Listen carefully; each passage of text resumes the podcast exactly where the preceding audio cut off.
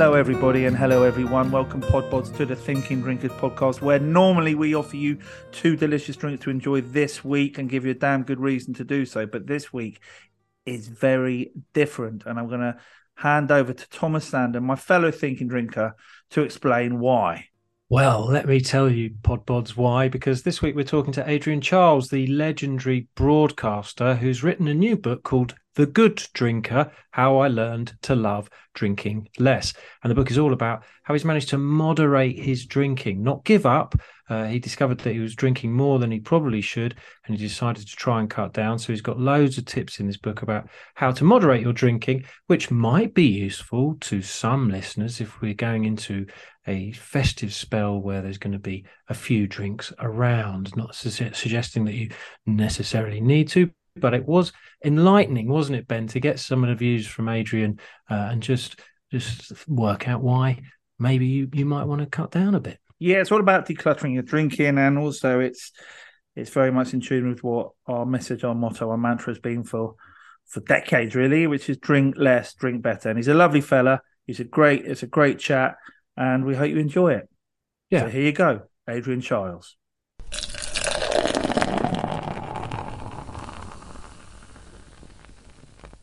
Hello, Adrian. Thank you for joining us. And first thing to say is we loved your book, uh, an excellent book that was I quite. bet you say that to all the boys. Well, do, we don't- do. We say it mostly to ourselves when we've written our own books, um, Yeah. but uh, we, it was it was something that's pretty close to both of our hearts because it's our, our motto and our mantra for the last uh, fifteen years as thinking drinkers has been drink less, drink better, and we've been Yeah. sort of tasting drinks with people, and we have seen attitudes change a little bit, um, but there still feels like there's there's work to be done personally and as a nation. Um, but but your book really, for that reason, I think resonated with us quite quite severely. Yes, and I suppose for people who haven't haven't read it yet, um, what inspired you to write it? Because it, it's a, it's an advocation of of moderation uh, in drinking, um, and what led you? What, what- how, how did you come up come to this this point? Well, I mean, it's, I'm trying not to use the cliche journey, but Yeah, it it sort of has been. I've been learning as I go along, and even having done a documentary about it called "Drinkers Like Me," and then spent years really writing a book, writing this book, "A Good Drinker," and then even now in the aftermath of writing that book, talking about it with people like you, you know, new new new thoughts and new ideas sort of come to me. But the original, the, the germ of it was, I just thought, well, you know, I, I hardly, I, I was drinking with impunity, you know, most days of the week. I, I'd hardly ever not drink something. And, and I just, I was just thinking to what extent, you know, I, I couldn't imagine life without alcohol. I couldn't imagine a night out without alcohol. I couldn't imagine going to the football without alcohol. You know, if, if I was about to go to a party with a hundred of my dearest friends, and there was no drink involved, I wouldn't be much enjoying it, especially if everyone else was drinking. And I thought, well, how can I say all that and be like that and yet think of, I haven't got a dependence on alcohol of hmm. some description? You know, which I in fact had. So it was that. It was. It was in the beginning. It was persuading a television commissioner that we were the important category of drinkers, not the ones, not the kind of drinkers about whom most television programs, etc., are made, which is high drama, blue hmm. lights, hospital beds, advanced liver disease, Yeah. or horrendous though that is. Hmm. You know, th- they are in the mercifully, they are in the minority. And, you know, I soon discovered that it was drinkers like me as a whole who who who present who present doctors with most of their problems because there's more of us drinking like me. Um, I'll just just uh, before we go on the the the, the book i- is evidence that you've managed to moderate, and that's how you. Uh, everyone I've spoken to and said, "Oh, we're going to we're going to interview Adrian Chiles on the podcast." They've all said, "Oh, he's given up drink," um, and Yeah. that seems to be the universal. 100%. It's incredible. Um, it's incredible. Can I I mean, can- just on that, people need to see things in black and white, particularly with alcohol.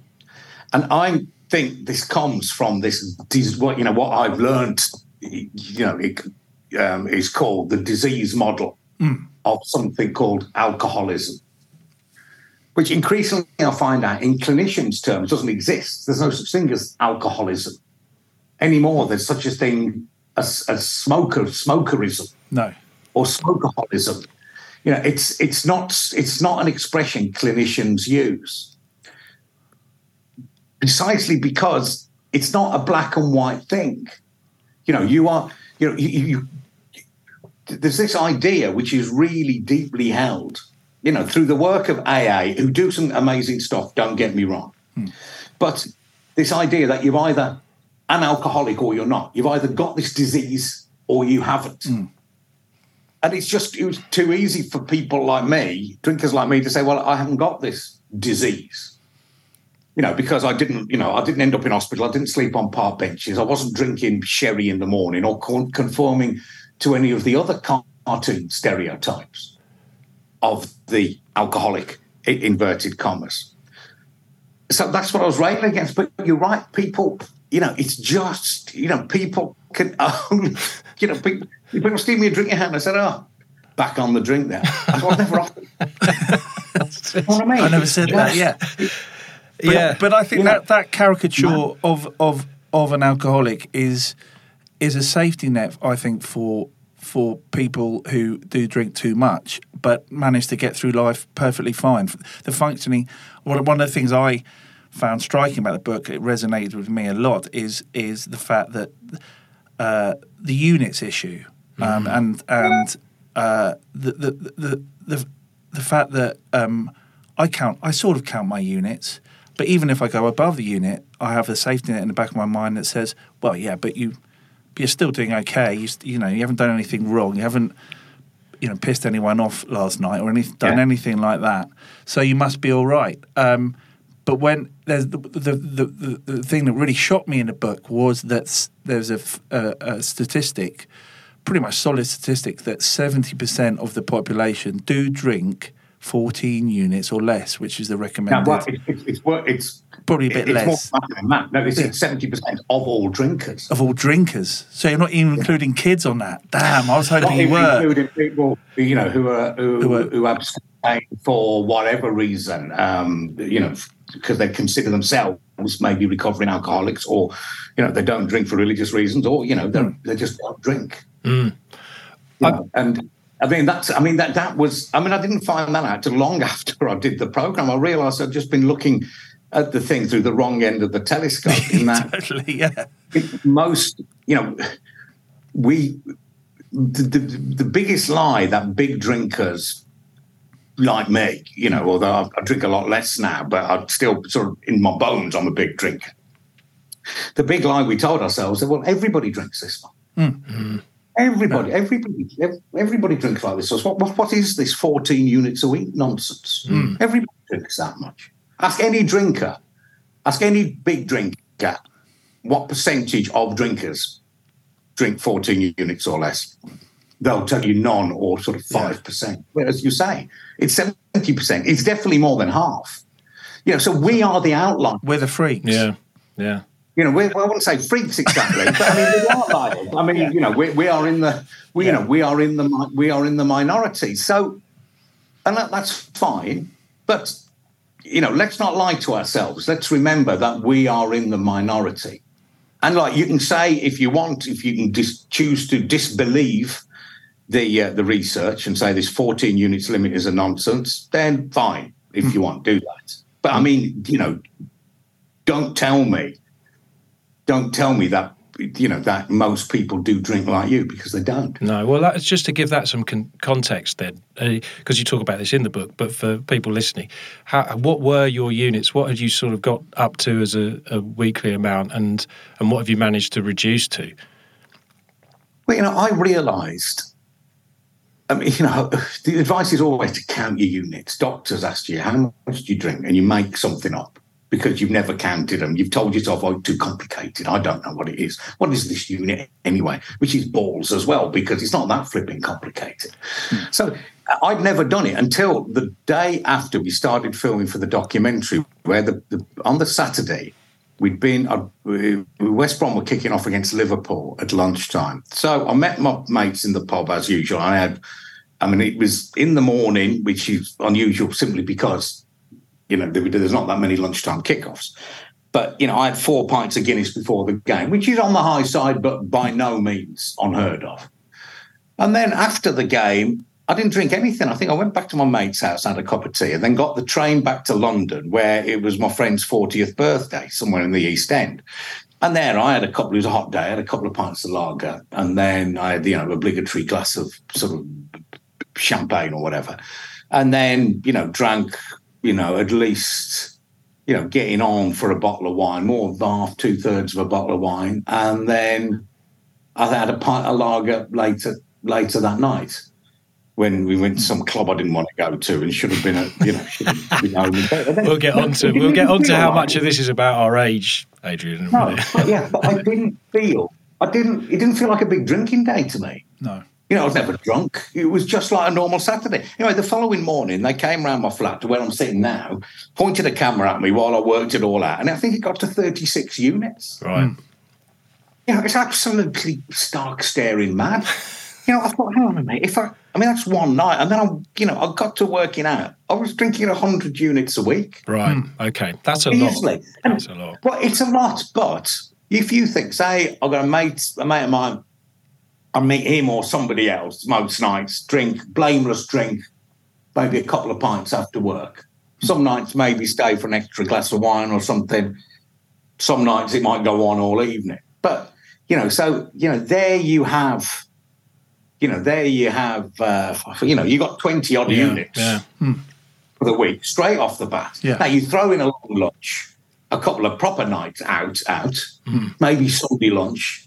Hmm. You know, you're very quickly up to 100, you know, 100 units. You know, and now it's gone, you know, it's between sort of 20 and between 20 and 30. Right. Okay. Well, that's a marked difference. So you have actually that's evidence that this project is is working. But what I, respect. what I liked about from someone who probably regularly, well, definitely regularly exceeds his uh, 14 units a week and some, I like the idea of um, what Tom and I just started discussing. It was like a decluttering of your drinking. Mm. We saw, I thought of it analogy with, you know, when you go through your wardrobe. Yeah. And you think, uh, that's a well, I don't, analogy. I don't actually wear that. I've never worn that, and I don't, but I don't, I just Yeah. don't need it here. And if you do the same with your drinking, which is what I really, you don't throw the baby out with the bathwater. You there is this idea in the book that it isn't black and white, and that moderation is something one can achieve. And as soon as you start taking out the drinks that you don't really need or don't enjoy as much, then it becomes a more manageable task. It's not doesn't Yeah. mean you're not because um, and you're maintaining what you like about drinking. Um, uh, which brings me on to the question: what what is it that you like about drinking? Um, right, it's a big question. I mean, I mean, just to unpack a couple of things. Sorry, I- Yeah, whenever sorry. I'm interviewing somebody, I hate it when they start saying, "Well, let me, let me take that one bit at a time." Right, but um, It's a very long question, and um, well, firstly, I think an important point, just so I just don't forget it, is that just because you can't get down to 14 units, hmm. right, doesn't mean you shouldn't try and reduce your drinking a bit. Hmm. So a lot of drinkers like me, 50, 60, 100 units a week, would look at 14 units. I, I can't get there. It's all a nonsense. yeah, I'm just not going to bother. They don't know what they're talking about. Where the message should be look, if you can cut down from 50 to 40, right, you are relatively doing yourself more good than cutting from 20 to 10. Because that's how the sort of the graph, the harm curve works, yeah, if you see what I mean. So, you know, you, so, you know, so marginal gains are, uh, you know, are available. In terms of decluttering, it was just I, I, I had this idea in my head on the back of an envelope. I worked out that if you lined up all the drinks I've drunk in my life in like the 40 odd years since I was 15 or whatever, that, you know, they'd probably be three miles long. Hmm. I thought that was brilliant. That was a brilliant Right. way to just then- picture that in the head. Yeah. And then I thought, well, that's too many. but for me, it was more if I was walking along that line of drinks, thinking, how many of these did I actually want, need, or enjoy? You know, it's only about a third. mm. most of them was just drinking for the sake of drinking. Mm.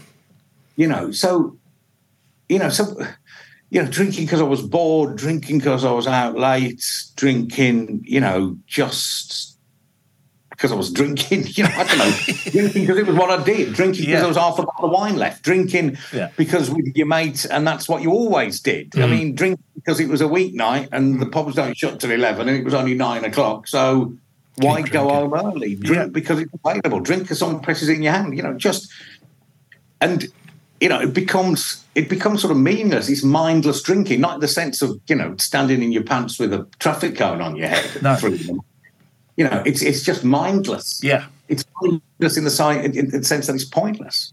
And so, in terms of what I like about drinking, I mean, it's simplest. It's the feeling the first drink gives you. Right, the first drink achieves a change in emotional state, mm. and that's nice. Mm. Then maybe the second one as well. But all subsequent drinks are a few futile, a, mm-hmm. a vain, futile attempt to recreate the feeling that the first drink gave you. Yeah, well, this this, this, is, bit, this is at the nub of a lot of our discussions. last night, I did Sunday Sunday pints with my friend Seamus down our local, yeah. the Carpenters Arms, and we went to watch the football.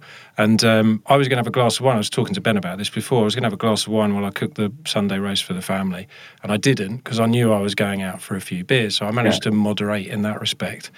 But when it came to the moment that I was allowed to leave the house and my wife had to put the kids to bed, five to seven, I actually ran to the pub and I ran yeah. with so much glee. Uh, and it was yeah. about the football, not missing the kickoff, but it was also about that first pint. And I don't, I, I really, that, that part of your book really resonates. That fir- capturing that feeling in that yeah. first pint. And I think it's a trigger that goes back to when I was 16 or 17. Um, and, and and you talk about that as well. There's the sort of youth and how we how we grew up. I grew up in a very similar situation to you and to Ben. You know, the pub, getting into the pub, getting served that first pint um, illegally. Uh, was a yeah. was a thrill, and that, and that, all seems to be part of the trigger of at the age of forty five. I'm sitting in the pub on a Sunday, yeah. and I still get that. Um, that. That is look that that's part of it. That's a big important part of it. I think it's also you know, if you've got to remember physiologically what's going on. Mm. Is that, you know, when you first take alcohol, it's genuinely, it's aversive, a taste. Mm. Nobody likes their first swig of beer. Cider, alcopops might be different, but. Mm. And then soon you start to like it because you associate it with the good feeling it's going to give you this is how it's been explained to me by sort of you know the uh, um, Professor David Nutt. Yeah, you know, he's a drinker, and I, I think he understands this and explains it better than anybody. Um, so, so when you so the feeling, as I understand it, actually technically that it gives you what it's that first drink is giving you. Say last night when you went to the pub, is actually because you're in withdrawal from it. Right. That's worrying. And then I don't like that. And then it gives you that.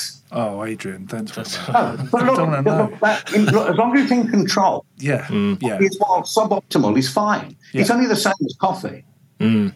If anything, the effect of my first coffee on me in the morning, the first strong coffee, seriously, yeah, is more is absolutely is hundred percent more more um, profound. Mm than the effect of than the effect of the first drink. Alcoholic drinks out of an evening. The first coffee is transformational, but that's mm. because I've been in withdrawal all night. Yeah, and then the caffeine sort of slakes that, you know, slakes that addiction. Mm. So it's for this reason that if you if somebody had made that unbeknown to you had put in had put alcohol free beer in your first pint yeah. without you noticing, you would still get that feeling. Yeah. It's not because alcohol's a complete con, although there's a lot of conning going on. It's just yeah. because you are associating the feeling that you're going to get. Yeah. You know, you're feeling good in, in, in anticipation of The the, the endorphins, feel. yeah, the Kind of endorphins are being yeah. generated not by the actual Yeah. alcohol, but Well, that- by the by the moment. Well, that was um, again. That was a s the Lee Mack point, wasn't it? The comedian Lee Mack Yeah. says that if you replace those first two drinks uh, with something cold, refreshing, and fizzy, or something that Yeah. replicates the alcoholic drink, um, then that that's half the that's half the battle in, in some ways. And one one of the things people don't talk about is thirst and hunger. I mean, I get to six o'clock after put, seven o'clock after put the kids to bed. I'm I'm thirsty, and or, Yeah. and I. And You know I quench my Yeah. thirst with with booze uh, because it's you know a reward. I, look, I've got to stop you there. Hot, not off the presses, because it, it's not in the book. It's only I've come across this realization two weeks ago. Actually, I read somewhere that you should be drinking three point. A man should be drinking three point seven liters of water. Hmm. You so if you put, if you Google that, then the Mayo Clinic and whoever Hmm. else will say that you know optimally that's what you've been drinking. Should be drinking. So, you know, I've always rated my bladder control. Yeah, a lot- a lot of people say that. Of you know, not that. for me rushing to the toilet every 10 minutes or stopping at every other motorway services because I need a slash. I rated myself. I was in sheer hubris, you know, because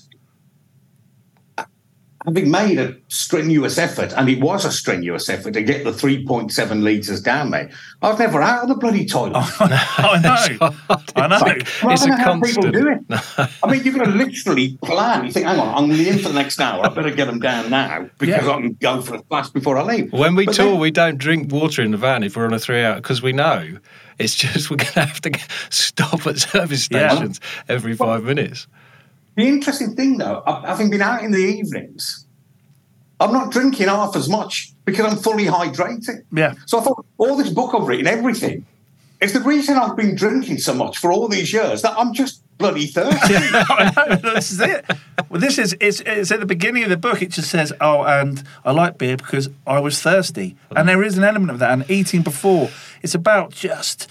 There's little, there's wonderful little tips that come from various sources in the book. So you've got Yeah. Lee Mack, you've got John Robbins, ways of of of reaching, making this moderation easier, and it is on paper, like all things, like uh, quite easy to get to get your units down and to declutter Yeah. like declutter your drinking. And what would um, what works for you uh, in terms of this? What what were the things you found helpful in getting down getting those it's, units no, down? it's no one thing. No, it's lots It's no of one thing. Different things work at different times. What is critical for me, I think, is is counting the units just Hmm. slavishly, doggedly, Hmm. just writing down. You know, through an app, I use drink less, but Yeah. just writing down what's there. Then you can at least assess.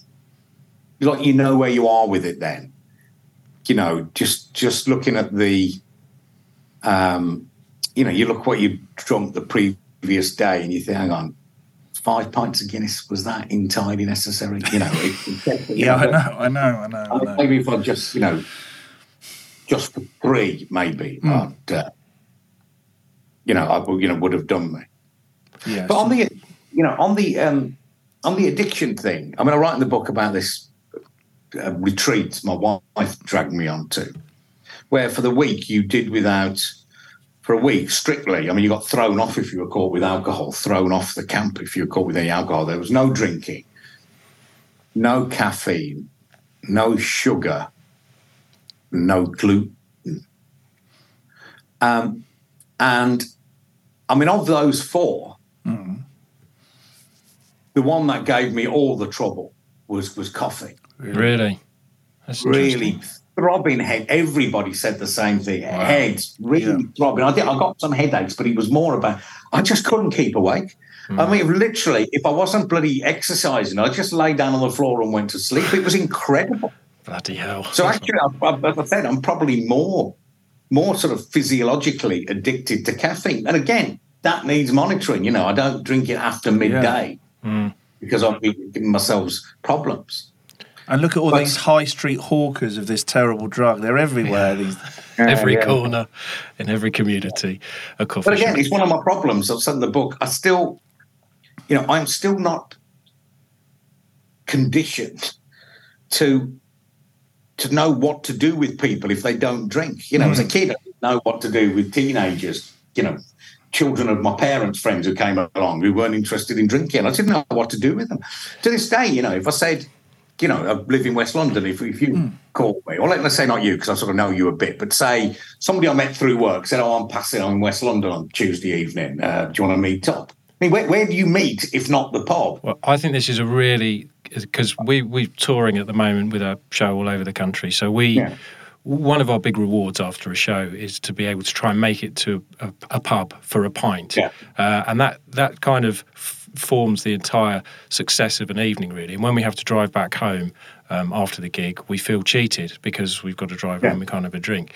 Um, but while we were out, we, we before a show a few weeks ago, we saw two lads and they'd met for a for a coffee in a Costa, and they were having a chat, and you could see that was their social experience was in a pub. And I just said to Ben, I don't think I've ever done that. I don't think I've ever suggested to a mate who I haven't seen for a while, let's meet up, let's go for a coffee. It's always. Well, I have in the morning, well, not in the evening. Yeah, yeah, yeah. Don't get me wrong, but uh, after work, we'd never do it. But you wouldn't have a, you wouldn't have ten coffees, would you? Uh, and then no, you can't do it. I mean, if no. you can't do it, you'd be up. You'd be up all night. I suppose you could drink decaf but what was? But it's more that the, the pub is so, such an important yeah. part of our social lives that removing that and that pint. Not all feels, of us. I mean, no. half of adults mm. never go into a pub or a club. So mm. again, you know, we we be careful of sort mm. of yeah sweeping generalisations everybody yeah. in, in our category. But yes, it is. But what I found really interesting, and I love I love pubs. I love places yeah. sit and talk. You know, not too quiet, certainly not too busy you know, I just, uh, you know, mm. I hmm. just like those environments. I mean, the other thing you can say to somebody, mate, let's go for a walk. But well, you, sort yeah. of, and I, would prefer that actually. Often I would prefer that because I just like walking and talking. But I can't. If somebody I don't know, you'd look a bit odd, wouldn't it? no, but what I liked about that as a suggestion was because um, when you when you go for a walk with with with a mate or your dad or whatever, you you do find yourself going your conversation goes a bit deeper and a bit more. Uh, it goes, yeah, it gets to a deeper level than it, it would if you were sat opposite each other in a Starbucks. In the same way that a pub does. I mean, I find as I've got older, making new mates is harder because we don't have that shared. I haven't got time. I've got kids. I haven't got that time to go and and have and drink enough to get through that initial barrier. And I think that's a particularly British thing, maybe the stiff upper lip. I don't know if that's a cliche.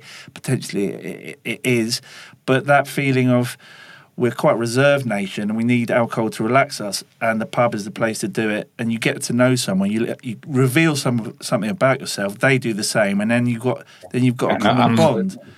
But it, but just going back to going for a walk, one of the reasons it was explained to me that walking is good, and you mentioned walking with your parents or children or whatever, is that in the same way, I, had a talk from a psychologist about raising children, raising teenage girls specifically, and it was about and said, don't you know, don't begrudge the time you spend with them in a car because that's the most quality time you'll get with them. Mm. And part is, and you know, I really took that on board and I've, I've, really found that's pressure. And part of the reason that works is as we're walking, you're not facing each other. So somehow it's kind of easier to share. There's less pressure on it mm. when you're both looking in another direction. Mm.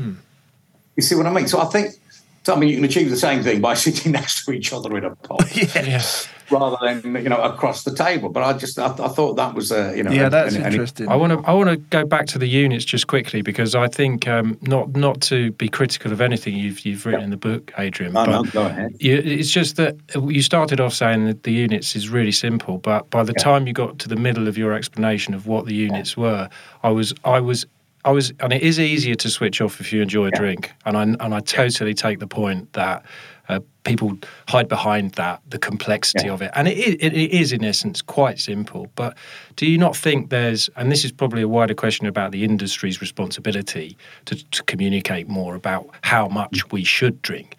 Do you not think that in all of this you found a simpler way just to say, rather than the maths of it, just the, the logic of having one drink a day or is, it, yeah, is, there, yeah. is there another way to try and reach people on that? I suppose what you're always up against is like what's you know what what constitutes one drink. It's like what constitutes moderation.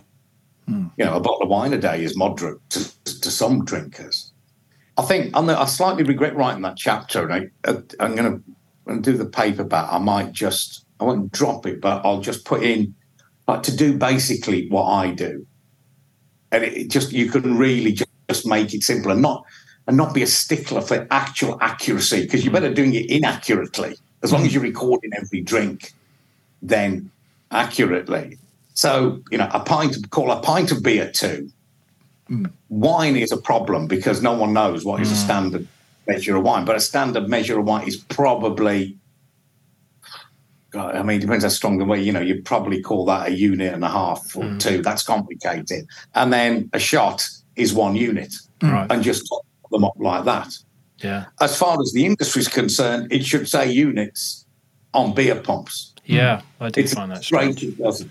And it should say calories on there as well. Mm. Yeah. Because uh, we've been in the industry for more than 20 years, Ben. Yeah. Um, and so w- we've watched from before responsible drinking was even a thing, we've seen that come in. Um, and there has been effort from the industry, but we, as, as, people who work in that industry, do see as well that there's perhaps not enough. I mean, what's your perspective of the drinks industry from the outside? Do you feel that? Do you think that they've done enough, or are there things they could be doing better? Um, I think they're, you know, I would even allow for a certain amount of you know, disingenuous, disingenuousness or hypocrisy or mendacity, or whatever you want to call it, on behalf of the drink industry. The, you know, it's a battle. They need to shift product. Mm. Right. So it kind of, you know, I, I've, you know, I, I, I get that. Um, but you know, there's an awful truth which they kind of won't admit that their profits are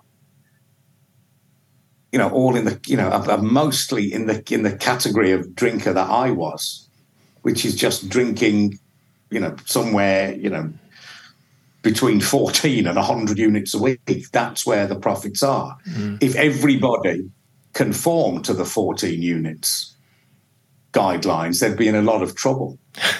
so, yeah. it, it's always it's, it's always going to be a battle.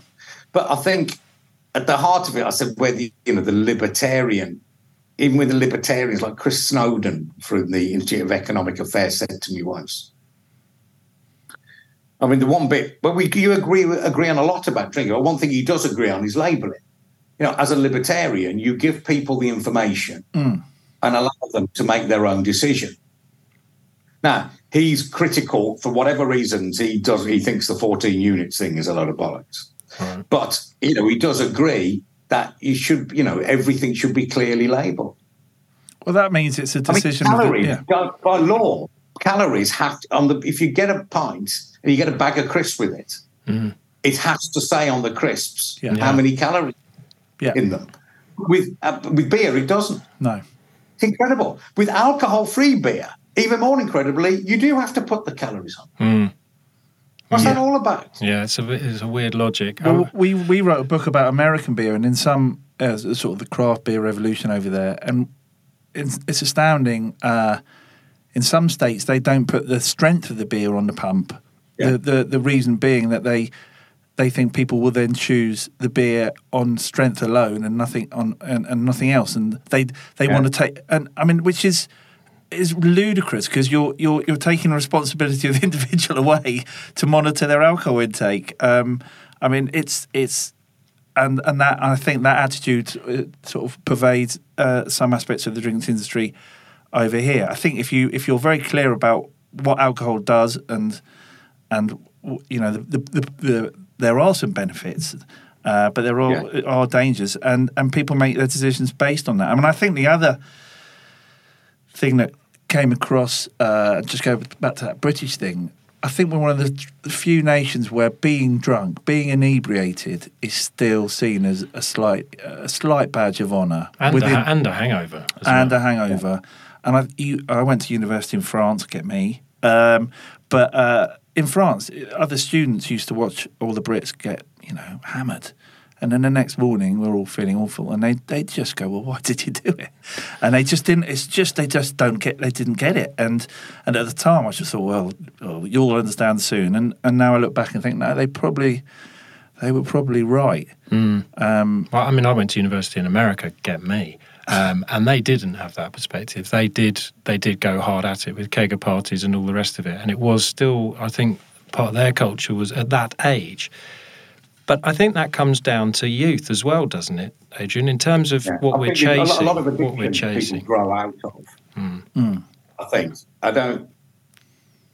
Again, I don't. You know, a third of all sort of Generation Zs are teetotal, apparently. Mm. Now, but I think that was probably always higher than we thought it was. Going back to the you know social norming and drinkers like us thinking, thinking everybody was at it.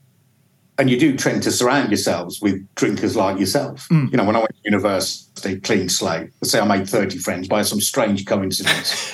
They're all big drinkers. Yeah, You know, you were just unlucky.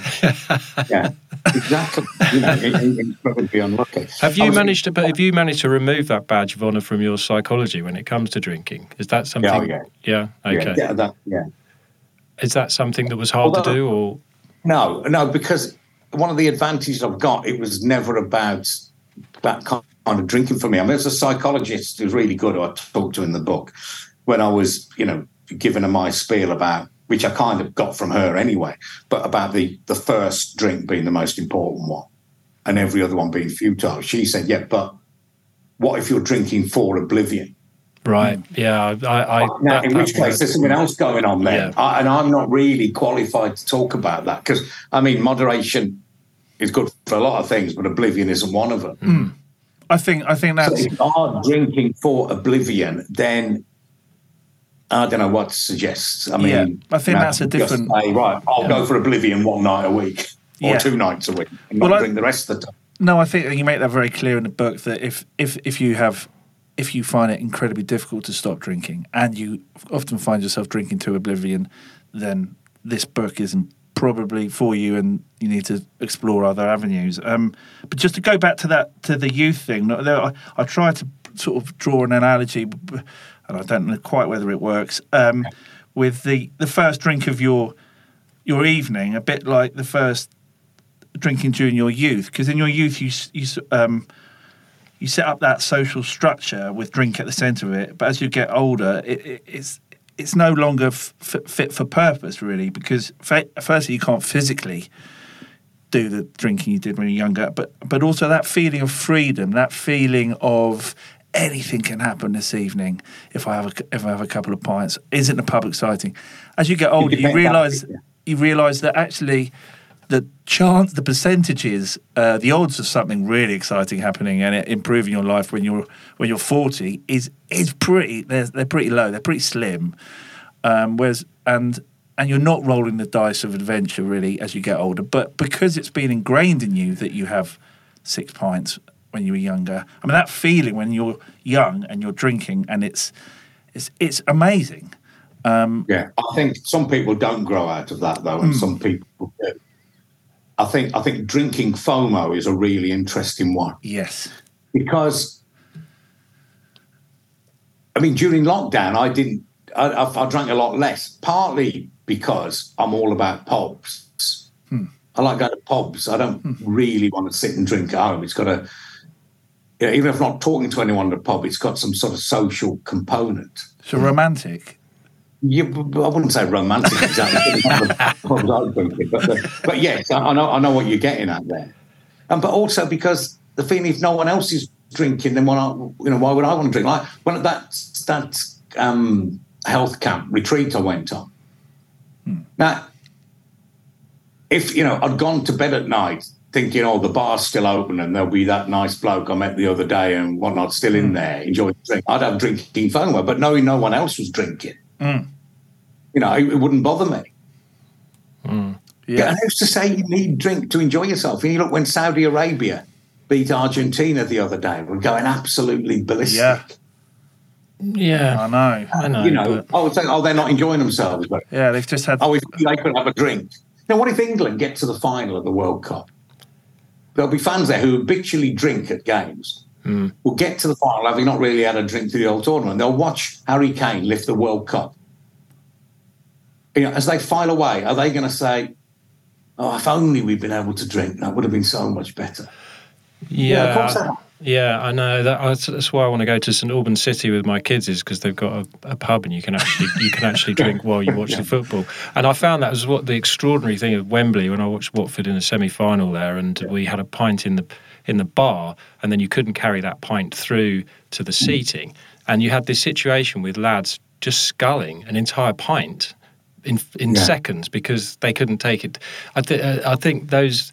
I th- I take that point, and it has become an inherent enjoyment Yeah. of the sporting moment to have a beer in my hand, and that's just something that's happened over over twenty five years. madness. I was talking to I was talking to of all people Neville Southall, you know, the Yeah, Everton yeah. and Wales goalkeeper. I was working with him the other day, and he's never touched a drop.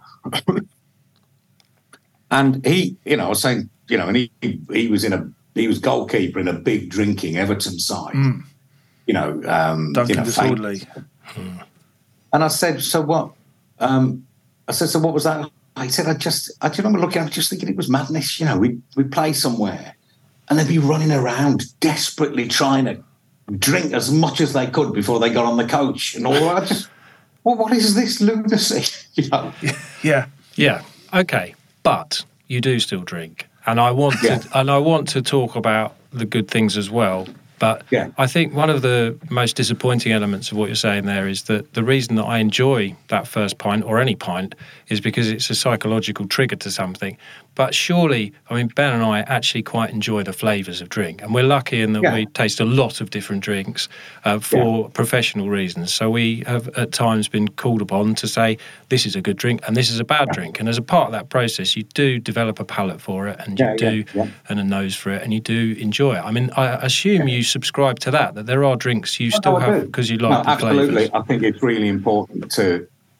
I mean, drinking less is more. I keep saying less is more. You get a better effect out of it if you drink less of it. Hmm. And then part of that, a really valuable thing is, be- well, partly is being able to understand why. I think 20 million people drink wine every week in this country. I reckon 19 million just haven't got a clue what they're drinking. Yeah. I mean, I couldn't, and I'm not being a snob here, but I was certainly one of them until I met, you know, the, that rare thing, a wine expert who spoke in language I could understand. You know, you know, Yeah. what's the difference between a Chardonnay and a Sauvignon, and you know, what are you looking for, and that, and and think, well, I like that. What am I liking in that particular wine? So you understand more about wine, so you can savor it yeah. so you can savor it more. Um, I think that's yeah. I think that's really.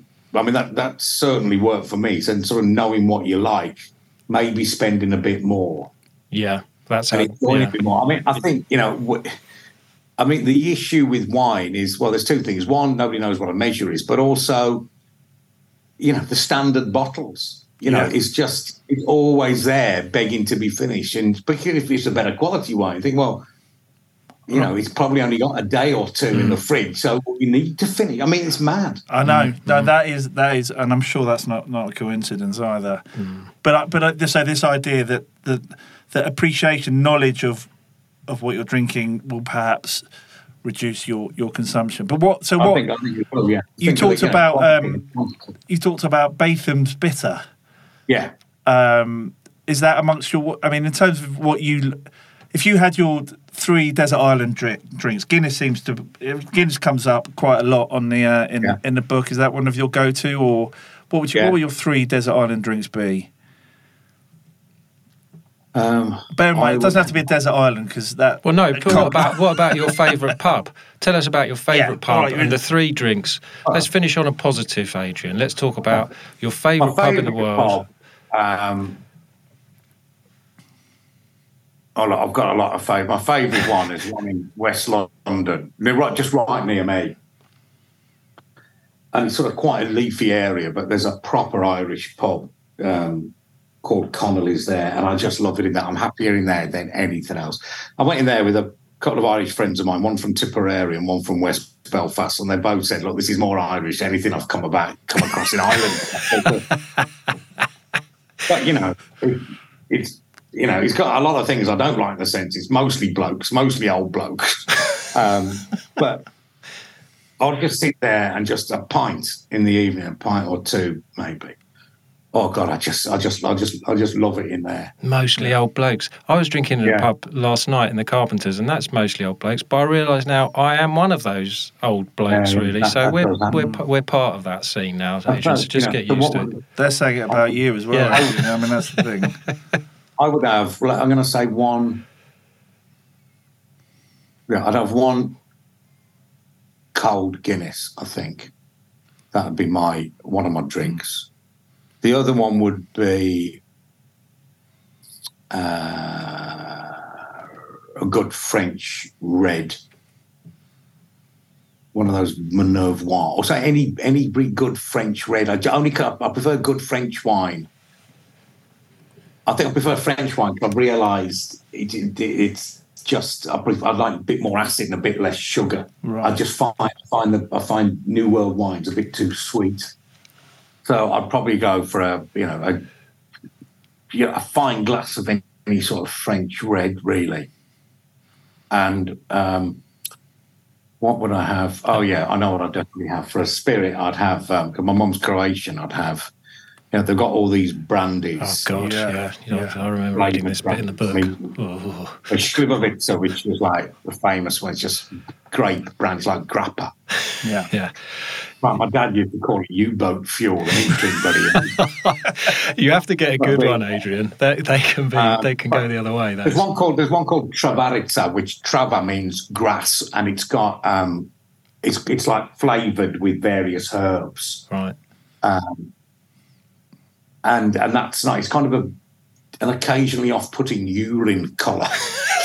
but um, Not if you drink three One of litres of water. is Not if you drink three litres of But water. say when I'm there, I have one of those with a bit of ice in it with my coffee in the morning. So um, I wouldn't advocate that. But, um, No. but yeah, those would be those would be my three drinks. Fantastic. Oh, nicely chosen. Brilliant. And Uh, I see you've not mentioned the fact you would have your beer. We've got we've got a couple of your beers here, Adrian.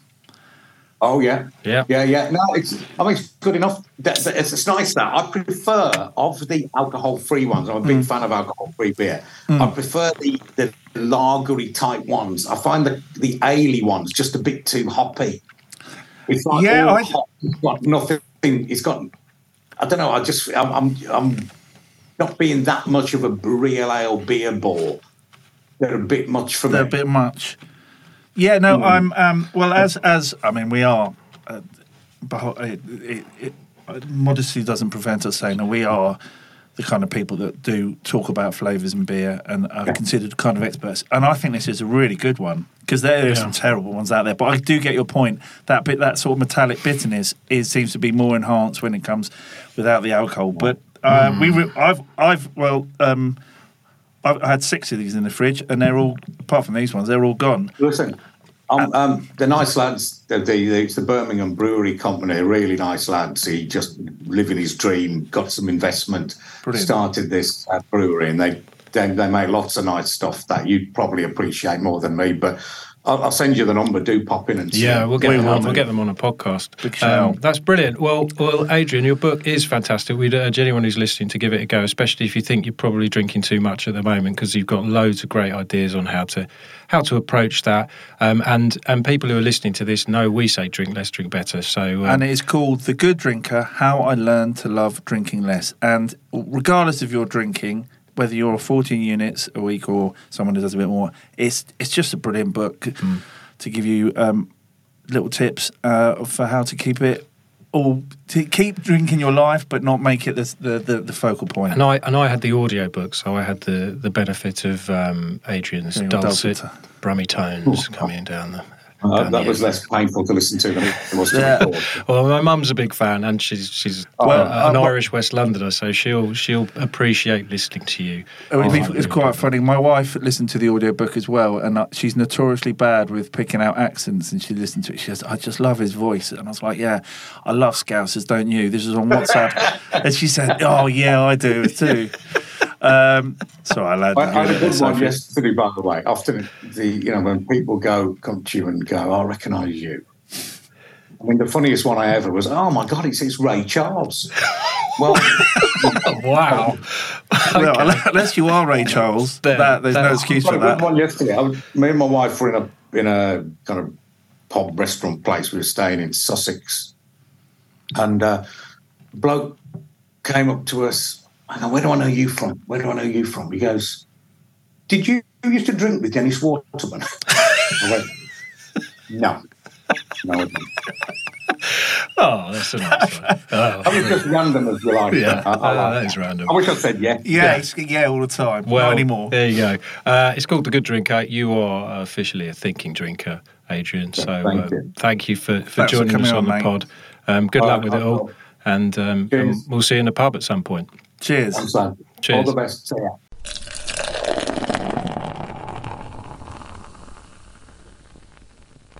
So there you are, Tom. Adrian Chiles. What a nice fella. What a lovely fella! And he gave up a lot of his time for us to chat about his book, which was uh, it was really, really interesting stuff. A bit, a bit more serious, the topic matter, wasn't it, than our normal podcast? No, Yeah, yeah, and it was. There was no knob gags at No. all, which was No. a bit of a departure. Mm, Um, but I think that was pretty, pretty important every now and then to just have a different perspective on people's drinking and um and uh, think Yeah. about it, really.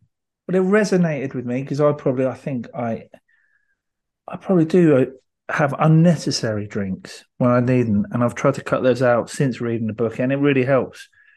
Um, although I watched the England Wales game last night with non-alcoholic beer. It was good non-alcoholic beer, but it, yeah, it just felt odd to do that. Mm. So Mm. so what we're going to do? I wasn't going to have four pints. I wasn't going to have two. So no, it made it made. I just think it's a very good thing to have in the back of your mind. Just go. Uh, do you need this? Do you Yeah. really want it? And that kind of thing. A bit like cake or biscuits or chocolate. anything you do overindulge in, don't overindulge. I think that's the broader Yeah. message. Um, but do don't throw the baby out with the bathwater. Enjoy No. a drink. It's one of life's great pleasures, I think. Yeah. And he seems to have struck, struck a good balance there, so that's good. It has. There was lots of stuff in there we wanted to expand on a bit. You talked about the industry there, and we we're trying to change the industry a bit ourselves, aren't we, Ben? We're kind Yeah, of one step at a time, Tom. One step, one bike ride at a time, trying to Yes. get them to get on board with our bike riding idea and be more active in your life so that you can deserve those drinks. That's another way to go at it. Um, and uh, yeah, my my drinking behaviour isn't really isn't I don't feel like a hundred units a week at the moment. So we no, just, we've got we've got plenty of room to expand. Yeah. I don't think I'm really at He's set the bar there, hasn't he? Yeah. Yeah, he has. It was very, very. It was a high bar. So there's obviously it doesn't apply to everyone. Um, but like I say, I think it was pretty good to get someone on there and talk about something different. Um, and we can return to our pure old knob gags and uh, and our two drinks recommendations next week. Plenty of time for Christmas, can't we? Absolutely, absolutely. I think we we can look forward to that. It's quite good having someone else to talk to, to be honest, mate. No offense, but it was nice to have a third party just uh, chipping in, and we could get back. And he he did a lot of the heavy lifting, didn't He he? did. He did. He knows how to talk. He's, which is always he's made a lot of professional. money. Yeah. on radio and indeed television. Good I miss, him. I miss him on match of the day too. I think he was good. I really liked it. He's a good lad. Um, so there we go. Right, what other what other news is there? Well, I mean, uh, we have been drinking this week. We didn't talk about that at the beginning of the show, but we've been drinking at the Royal Television Society Awards, which we were nominated for. Many of our regular podcast listeners will know that. Sadly, we didn't win. Who Uh, we- won, Tom? We were beaten by that hamster fella. The, The uh, Richard, the, Richard Hammond, who's um, he's got he's got a goatee. I mean, it's unacceptable. mean, he's I he's mean, a cool man in his late years, isn't he? He's Yeah. yeah, jewelry and that sort of thing. I Yeah, mean, bang- yeah, no bangles, more bangles. bangles, bangles. I, I wouldn't And- have minded losing to Joe Lycett, but Hammond, that. That was a Yeah, in the was- swingers. But we had a good night. It was fun. Drank some really cheap red wine. Yeah, Um, with Blind Tiger crew, they were all out out in force. We love Big up those the Blind guys. Tiger, massive. Yeah, we love those guys. Um, and it was a nice night. And we drank some champagne and we had some uh, Champagne. Yeah, champagne. And um, yeah, I mean, when we're looking at his episodes, they cost one episode cost the same as our entire series. I would have thought, looking at the production value, so it was quite a big surprise to even be up against him. Yeah. Uh, But having done that, we did at one stage think we'd win, so that was happening. Um, uh, but yeah, it's it's it's it's all getting ready for Christmas now, isn't it? I'm just trying to think what on earth could I possibly buy for all my closest friends and family, the people who I really love, and I, I remembered we've got a subscription club, haven't we? That's oh, yeah, um, that's a great idea, Tom. Anyone who's run out of gift ideas for their beloved friends and family could buy, really, couldn't they? Well, what do you get for the very reasonable price of 120 pounds annual membership? 120 pounds, you get uh, three drinks sent through your doorstep every month. Through your doorstep through your doorstep. Yeah, it goes through concrete.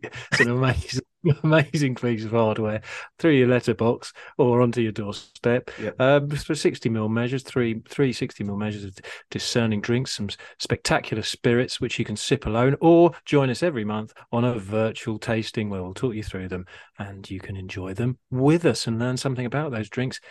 Uh, is uh, I don't I don't uh, really well it's not to... I think you're doing it a disservice there Tom because that's not all you get it's as if, that, as, as if that isn't enough, Tom. Not only do you get the three world class premium spirits sent through your door every single month, not your doorstep, your door, you get the tasting online tasting exclusive invite, but you also get exclusive access to a very witty and informative and enlightening online magazine. And not only that, all new members, all new subscribers get a copy of our Thinking Drinkers Almanac book, oh. which was named Drinks Book of the Year by the Sunday Times and the Times 2021. It was a bit last year, but the beauty of the almanac is it doesn't date because mm. every day is dedicated to a different drink. So you yeah. get all that. And I think, Tom, that what Sweet Baby Jesus would have wanted at this time on his birthday is for people not to buy each other tat that's going to ruin the planet. What he didn't really want, Ben. He didn't want gold, frankincense, he, he doesn't. If he was going to get three things delivered to him in the manger, it was three 60 mil measures it's of spirits in a cardboard straight, box. Yeah, straight through the doorstep of the stable. Through his doorstep. Yeah. he well, he could have. If anyone could have made something go through a doorstep, it was Jesus. It's one he of his lesser known tricks. So um, if you're going to buy anyone anything this Christmas, don't get them stuff, get them experiences. We can't take stuff with us, um, and we can kind of take experiences with us in a sort of in a way. Anyway, get that, and then if you and and and also uh, we've got some shows in the new year with that perfect again buy them a ticket, buy yourself a ticket. you don't even have to go to the shops for this. So the shows are coming up. The shows are coming up. I'll tell you where we're going to be, Tom. I on the third of on the third of Feb is Nottingham. On the 9th of February, we're at London's Leicester Square Theatre in uh, London's glittering West End. Uh, that's that's uh, that's on the 9th of February. Then we're in Harpenden, your local Harpenden Massive yeah. Unite mobilize, get your tickets on the 25th of February. And then we're up north, Northallerton, Alnwick, Pendle, Oldham. Now we're down south, we're doing Brighton. Then we're in the middle, Bedford. Then we're sort of west, Reading and Didcot. And then we're Stroud, I don't know where that is exactly. And then we're in Leicester and Corby. We end up fittingly at the home of the trouser press. Trouser pressing our trousers. Yeah, yeah, it's going to be it's going to be a long old schlep and traipse around this bloody country. But, guess we what? are looking forward we, to it. We love it because when we do, we get to meet all these lovely people who come to our show and enjoy five free drinks as part of our comedic theatrical experience that really is very unique because no one else thought about ever trying to do this, nor will they ever once they see us yeah, ever go at yeah. it. Uh, no, uh, there are some really good ones there. London Leicester Square is is a big old place, so please do come along and see us. That's always a good night. And Harpenden is my hometown, um, so yeah, come along, please, because it'll be more embarrassing there. Well, you're going to be very, you're going to be able to hold your head high in Nero's if it's a low audience. So yeah. come on, people, buy these tickets, buy these subscriptions. We have a mortgage and kids Come on. So, thanks again to Adrian. Uh, really, really great to have him on there. We'll have more guests in the future. If you're new to our podcast, it's not always like that. Next week, we'll be returning to two suggestions that fit into two spurious reasons for that said week. It, it does include some knob gags along the way, but it will be enlightening if you've not tuned in before. But thanks for thanks for choosing our pod, Ben. We should say Yeah, thanks. thanks for listening, both guys, and uh, we'll see you next time. Cheers. Cheers thank you